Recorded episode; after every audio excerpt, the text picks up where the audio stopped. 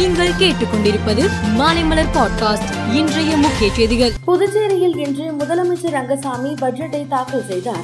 அப்போது பேசிய அவர் ரேஷன் அட்டைதாரர்களுக்கு முன்னூறு கேஸ் சிலிண்டர் மானியம் வழங்கப்படும் என்றும் அரசு பள்ளியில் படிக்கும் பிளஸ் ஒன் மாணவர்களுக்கு இலவச லேப்டாப் வழங்கப்படும் என்றும் அறிவித்தார். இது தவிர மேலும் பல்வேறு அறிவிப்புகள் வெளியிடப்பட்டன. அதிமுக இடைக்கால பொதுச் செயலாளர் எடப்பாடி பழனிசாமி மீது வழக்கு பதிவு செய்ததை கண்டித்து மதுரை மாநகர் மற்றும் புறநகர் மாவட்ட அதிமுக சார்பில் இன்று கண்டன ஆர்ப்பாட்டம் நடைபெற்றது.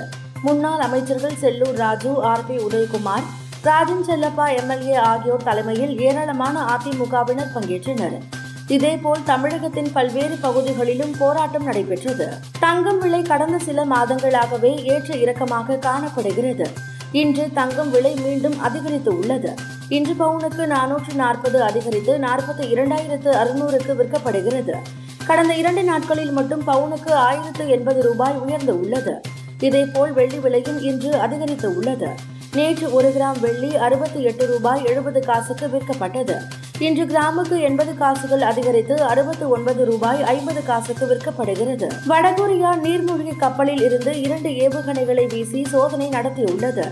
தென்கொரியாவும் அமெரிக்க ராணுவ கூட்டு படையினரும் இணைந்து மிகப்பெரிய அளவிலான கூட்டு பயிற்சியை தொடங்க உள்ள நிலையில் வடகொரியா நடத்திய ஏவுகணை சோதனை பதற்றத்தை ஏற்படுத்தியுள்ளது. பாராளுமன்ற பட்ஜெட் கூட்டத்தொடரின் இரண்டாவது அமர்வு இன்று தொடங்கியதுடன் இந்திய பாராளுமன்றத்தை பற்றி பிரிட்டனில் ராகுல் காந்தி பேசியதற்கு மன்னிப்பு கேட்க வேண்டும் என்று மக்களவையில் மத்திய அமைச்சர்கள் ராஜ்நாத் சிங் மற்றும் பிரகலாத் ஜோஷியும் மாநிலங்களவையில் பியூஷ் கோயலும் பேசினர். இதற்கு காங்கிரஸ் உள்ளிட்ட எதிர்க்கட்சிகள் கண்டனம் தெரிவித்து அவையின் மையப்பகுதிக்கு வந்து அமளியில் ஈடுபட்டனர். இதனால் இரு அவைகளும் ஒத்திவைக்கப்பட்டன. இலங்கைக்கு எதிரான முதல் டெஸ்ட் போட்டியில் இரண்டு விக்கெட் வித்தியாசத்தில் நியூசிலாந்து வெற்றி பெற்றது.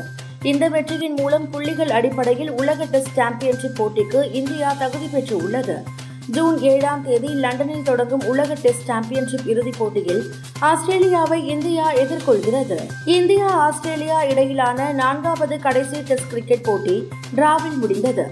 இந்திய அணி ஏற்கனவே இரண்டு போட்டிகளில் வென்றதால் இரண்டுக்கு ஒன்று என தொடரை கைப்பற்றியது.